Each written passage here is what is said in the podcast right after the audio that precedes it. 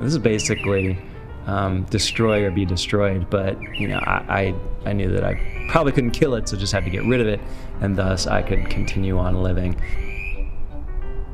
How can a three or four ounce mockingbird affect your entire life? Um, it's a good question. I mean, if your sleep is affected, that is just it's a domino effect everything falls down from there i mean you're like a plate of glass like you could break at any moment this nocturnal menace would come out from 11 to basically 5 a.m every night and uh, not just disturb our sleep but disturb almost every aspect of our lives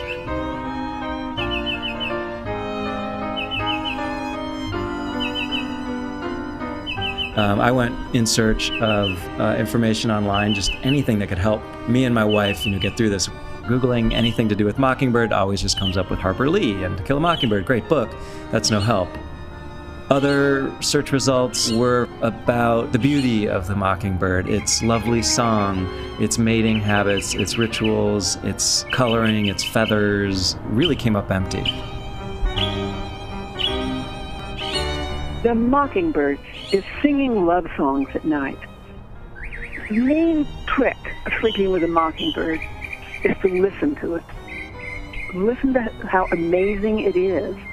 And what happens is that you can start really enjoying what you're hearing. So enjoy it. Enjoy the fact that you're being held hostage. I just don't think that if these same people went without sleep for five or six consecutive days, that they'd be saying anything um, positive. What does happen when you go without sleep for that long? Of course, I fantasized about all sorts of weaponry, uh, flamethrowers, obviously machine guns, and what is something that won't harm anybody if they came in contact with it. Um, you know, napalm's out of the question, so let's try water and a heavy, concentrated stream of water.